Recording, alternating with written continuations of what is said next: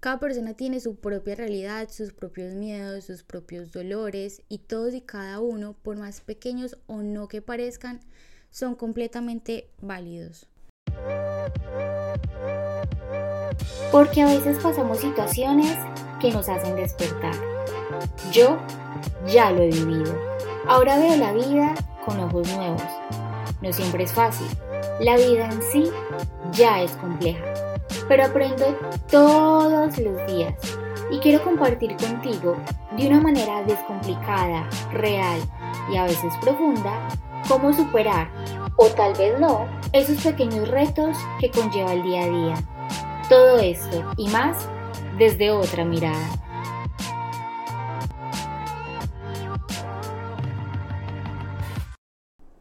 Hello, hola mundo.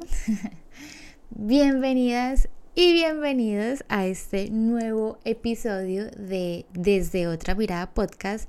Yo soy Camio Barrera, la voz y creadora de este podcast. Y bueno, después de un buen tiempo, como dos meses larguitos, casi tres diría yo, pues M aquí volví a grabar el podcast. Tengo muchísimas cosas por contarles, la verdad viví muchas cosas en los últimos dos meses que no sé, de alguna manera eh, no me permitió seguir grabando, pero bueno, eh, les cuento un poquito a modo resumen todo lo que ha estado pasando y después ya hacemos como un episodio más a profundidad sobre todo eso. Como ustedes ya saben, si han escuchado los episodios anteriores, lo saben, estoy viviendo sola en Barcelona y tengo diabetes. Y hace un par de años estuve a punto de quedarme ciega y en esa situación prácticamente perdí la vista por uno de mis ojitos. Pues resulta que a inicios de marzo estuve presentando exactamente los mismos síntomas que tuve cuando me dijeron que me estaba quedando ciega. Y además eran los mismos síntomas en el ojito que está bueno, o sea, por el único ojito que tengo en este momento y el que tengo que cuidar por el resto de mi vida. Fue madre, o sea, ustedes no saben lo que yo sentí. Fue una cosa horrible, fue volver a vivir como toda la angustia, el miedo, la preocupación que sentí cuando pasé por toda esa situación. Pero ahora de alguna manera lo sentía como muchísimo más fuerte porque pues estoy lejos y aparte estoy sola, o sea, fue, fue horrible, o sea, siento que es algo que no se lo deseo a nadie. Pero bueno, el caso es que de todo lo malo siento que siempre hay algo bueno y es que gracias a eso pues mi papá organizó un viaje de urgencia a última hora para poderme acompañar en todo este proceso. Eh, una vez ya el acá pues fuimos a revisión y afortunadamente gracias a Dios todo estaba en orden, todo está bien, todo, todo está en su sitio. Solamente fue un susto, así que bueno, de ese viaje eh, a última hora que hizo mi papá, terminaron siendo las dos semanas más lindas y más especiales que he podido tener desde que estoy acá con mi papá. Hicimos turismo en Barcelona, o sea, fue, fue maravilloso. Mi papá es alguien que conoce muchísimas partes de Europa, pero no conocía Barcelona pues hasta que vino en esta ocasión y fue súper lindo, o sea, como que de alguna manera yo, yo sentía dentro de mí como decirle, papino, mira, esta es mi vida, eh, be proud of me. pero bueno, el caso es que antes de hacer un episodio contándoles todo lo que ha estado pasando en los últimos meses, quise ser sincera conmigo misma y me puse a buscar una respuesta dentro de mí del por qué no había vuelto a grabar otro episodio del podcast. Y es que si bien sí es completamente cierto que pasé por un momento duro y pasé pues por todo lo que pasé, Em, ya también me quise centrar al 100 con mi papá. Y de hecho, incluso antes de que pasara todo eso, me enfermé. O sea, mi vida es como una montaña rusa, literalmente. La verdad es que algo dentro de mí sentía que me estaba impidiendo grabar pues el podcast y me di cuenta que estaba sintiendo vergüenza de hacer el podcast. De hecho, de alguna manera pienso o sentía que la gente siente cringe por mí cuando me escucha en el podcast. Para los que no saben qué es cringe, sería lo que en español llamamos como esa vergüenza ajena. Y es justo de eso de lo que vamos a hablar ahora. Así que para hacer este episodio me puse a investigar un poquito y busqué en Google sobre la vergüenza ajena y además le pregunté a ChatGPT, ahora que está como tan de moda todo el tema del ChatGPT, pues le pregunté. Y según ChatGPT, el cringe es, aquí lo tengo abierto, abro comillas, un término que se usa comúnmente para describir algo que es embarazoso o vergonzoso de ver. Cierro comillas. Entonces, podríamos decir que es como esa pena o vergüenza que sentimos nosotros por los demás cuando los vemos haciendo algo vergonzoso o embarazoso. Ojo, nosotros, o sea, sentimos vergüenza nosotros por los demás, por algo que ni siquiera estamos haciendo nosotros mismos. Es como ridículo, ¿no? Pero bueno, anyway, continuemos. Entonces me hice la pregunta, ¿qué es algo vergonzoso? Y creo que la respuesta varía según la perspectiva de cada uno. De hecho, cuando le pregunté a ChatGPT sobre qué se podía considerar algo cringe, dijo, abro comillas, las redes sociales y los videos virales pueden amplificar la exposición a situaciones cringe. Cierro comillas. O sea, según la perspectiva de quien educa o programa a ChatGPT, eh, los videos en redes sociales pueden ser algo cringe. Según yo, por ejemplo, siento que algo cringe podría ser este podcast. Ok, jeje. Pero bueno, el caso es que yo dije, Ok, pero según yo, el cringe depende, uno, obvio, de lo que se muestre, pero siento que también depende de quién lo hace. Es decir, volviendo al ejemplo del chat GPT, los videos en redes sociales no son tan, vergonzosos perdón, cuando lo hace una persona que ya es, no sé, digamos, reconocida en el medio y tiene muchísimos seguidores, por ejemplo. Pero en cambio cuando el mismo video o trend lo hace alguien que, no sé, digamos que es como cercano a uno, que uno conoce, que de pronto no tiene como tantos seguidores o alguien que no se dedica a eso, pues da como un poco de vergüenza, vergüenza ajena. Y a lo que quiero llegar con esto es que si bien en los dos últimos meses, casi tres, he estado con muchísimas cosas por hacer y he pasado por todo lo que he pasado, también es cierto que todo lo que me pasó lo he estado utilizando un poco como excusa porque he sentido algo de vergüenza por hacer este podcast. Y la verdad no es que alguien me lo haya dicho o algo por el estilo, o sea, antes todo lo contrario. Hay gente súper linda que de hecho me escribe diciendo y agradeciéndome eh, por los episodios anteriores porque de alguna u otra manera les ha ayudado en algo. Y la verdad, eso es algo que me llena profundamente, o sea, como que yo leo los mensajes y digo como que, ay, ya, o sea, me puedo morir en paz, literal. Pero también sé, bueno, en realidad no lo sé, pero como que de alguna manera siento que hay otras personas que lo han escuchado y han sentido vergüenza de mí por estar haciendo esto.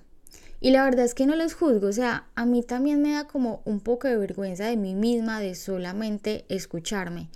Además que siento que no es solo hablar de cualquier cosa, sino que es compartir una parte de mis pensamientos y yo considero personalmente que no hay nada más íntimo que compartir lo que uno piensa de manera profunda con alguien. Además que no son solamente pensamientos, sino que muchas veces también como que van acompañados de, de emociones. O sea que, pues, no sé, yo digo como qué pena, o sea, literal, qué pena.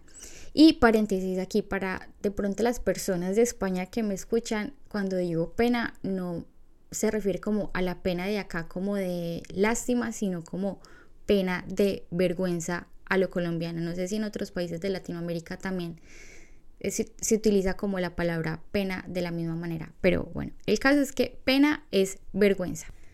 Pero bueno, volviendo, por otro lado, también me preguntaba a mí misma, ¿vergüenza de qué?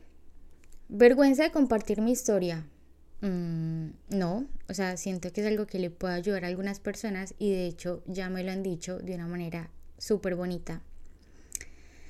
No sé, de pronto vergüenza de demostrar que los sueños, pese a las adversidades, sí se pueden lograr. Mm, definitivamente no. Vergüenza de mostrar que la vida no es siempre color de rosa pero depende de por dónde la mires, puede ser bonita o no. Mm, no. Vergüenza de decir que salí con la frente en alto después de que la vida casi me destruye. Definitivamente eso no me tendría que dar vergüenza. Y la verdad es que me siento muy orgullosa de mí misma por eso y por muchísimas cosas más. Y no debería sentir vergüenza de querer contar la realidad de una persona que, no sé, de pronto para los ojos de muchos no vive de una forma normal, entre comillas, pero que en definitiva hace lo posible por no solo vivir una vida normal, sino que vive la vida de una forma diferente. Y es que yo intento ver las cosas lindas de la vida por encima de las malas y eso es lo que quiero transmitir de alguna manera con todo esto.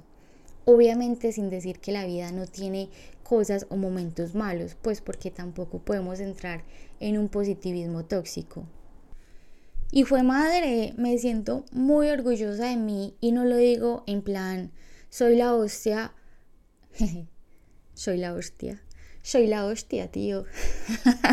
Pero bueno, el caso no le digo en plan, no sé, soy lo mejor y de pronto soy la persona más valiente del mundo y nadie ha vivido lo que yo he vivido y como yo lo he vivido, porque la verdad es que la realidad es diferente para cada persona.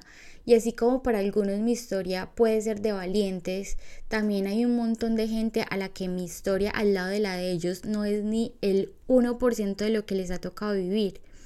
Cada persona tiene su propia realidad, sus propios miedos, sus propios dolores y todos y cada uno, por más pequeños o no que parezcan, son completamente válidos.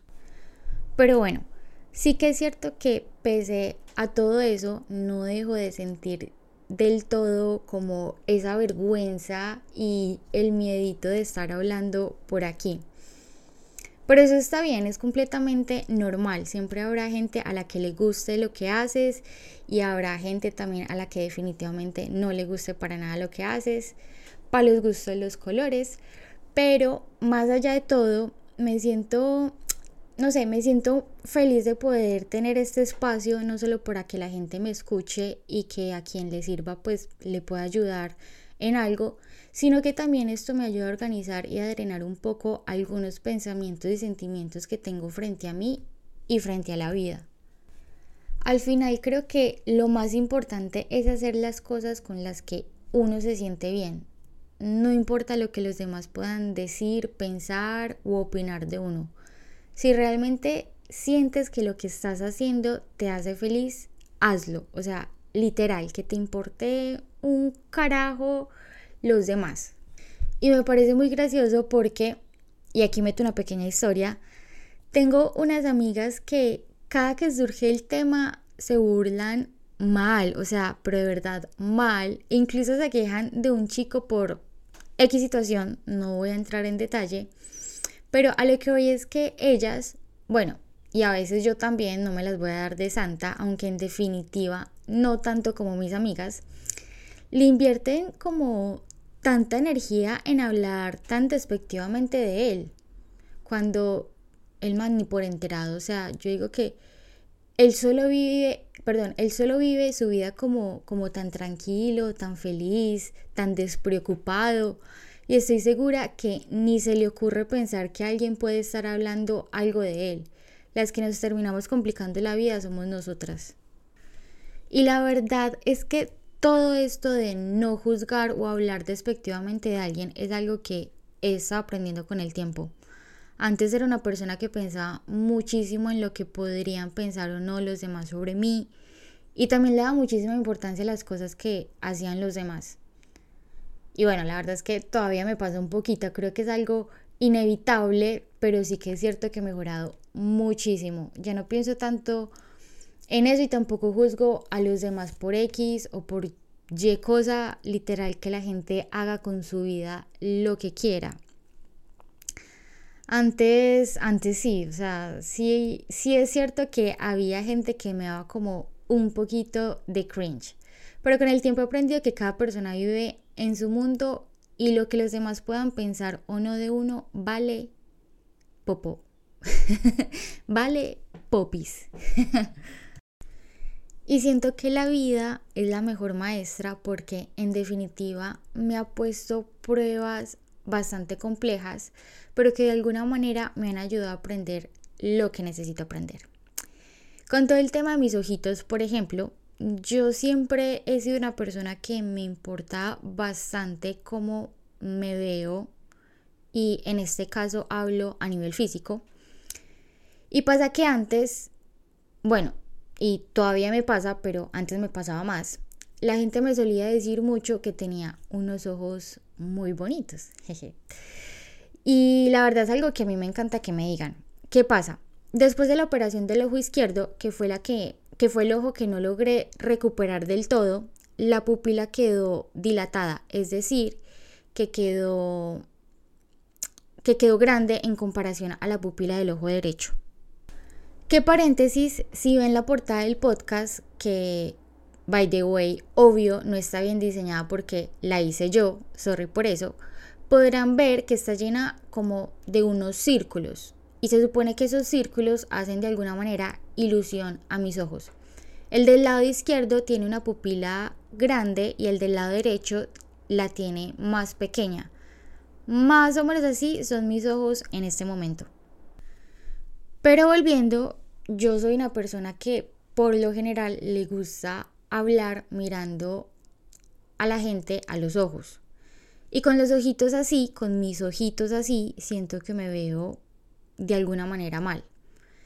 En ese momento no me gusta que la gente me mire a los ojos cuando me habla, después de que era algo que en realidad me gustaba tanto. Pero es más como por ese, ¿qué dirán los demás de mis ojos así? Y la verdad es que es una bobada, yo digo, ¿Por qué me sigue importando tanto lo que los demás pueden decir o pensar de mí? Yo soy la que sabe por lo que he pasado y con eso debería ser más que suficiente. Además también estoy segura que muchas de esas cosas solo están en mi mente. Seguramente hay quienes me ven a los ojos y ni siquiera se dan cuenta que las pupilas no están del mismo tamaño. Es algo que posiblemente está en mi mente y ya. O puede incluso que si haya gente que, lo note. Y de hecho sé que hay gente que sí lo nota a veces porque se quedan mirándome raro, o sea, como diciendo, ay, esta niña qué, o sea, como que tiene los ojos. Pero al final digo como, ay, güey, ya, o sea, como que, ¿qué me importa? O sea, si me miran raro o piensan que es algo raro, es problema de ellos, no es el mío. Y ya, lo dejo ir. Pero bueno, también hay que decir que todo es un proceso y aunque lo estoy intentando, todavía me pasa que no me gusta del todo que me vean o incluso más que los demás me vean, no me siento tan cómoda yo misma de verme así. De hecho, cuando salgo de casa, me aplico unas gotas para que el tamaño de la pupila baje y no se vea como tan raro. No sé, a veces intento pensar incluso que es como algo así súper exótico, súper lindo, súper bonito, pues no sé, como el hecho de tener un ojo verde y el otro un poco más oscuro, pero solo por el hecho de que la pupila está más grande. El caso es que muchas de esas cosas están solo en nuestra mente y de hecho puede ser algo bonito o no, depende del punto de donde uno lo quiera mirar.